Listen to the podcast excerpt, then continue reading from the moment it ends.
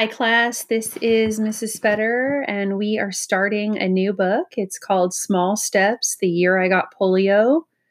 The author is Peg Kehret. I'm going to read to you the summary on the back. Peg Kehret was stricken with polio when she was 12 years old. At first, paralyzed and terrified, she fought her way to recovery aided by doctors and therapists, a loving family, supportive roommates fighting their own battles with the disease, and plenty of grit and luck. With the humor and suspense that are her trademarks, acclaimed author Peg Kehret vividly recreates the true story of her year of heartbreak and triumph.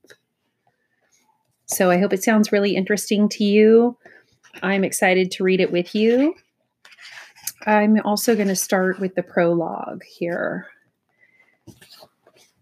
Before a polio vaccine was developed, polio killed or crippled thousands of people each year. A president of the United States, Franklin Delano Roosevelt, got polio as a young father. He spent the rest of his life in a wheelchair using hip high leg braces and a cane when he needed to stand to make a speech.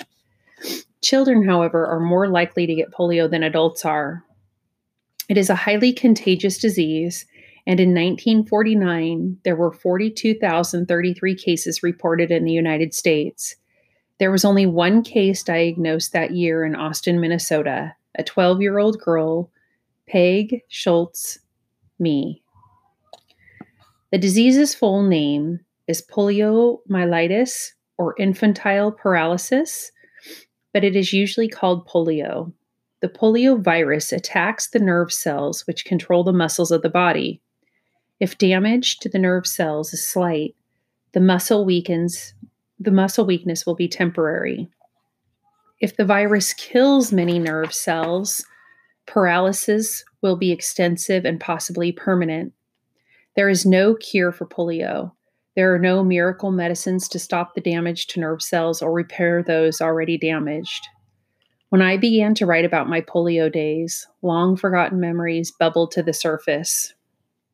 I was astonished by the intense emotions these memories brought with them.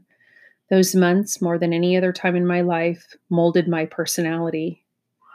Since I have no transcript of these events, the dialogue is not strictly accurate, but the people mentioned are all real people, the incidents all happened, and the voices are as close to reality as I can make them. Although I used fictional techniques to write this book, I can verify my feelings about everything that happened, and my feelings are the most important part of any story.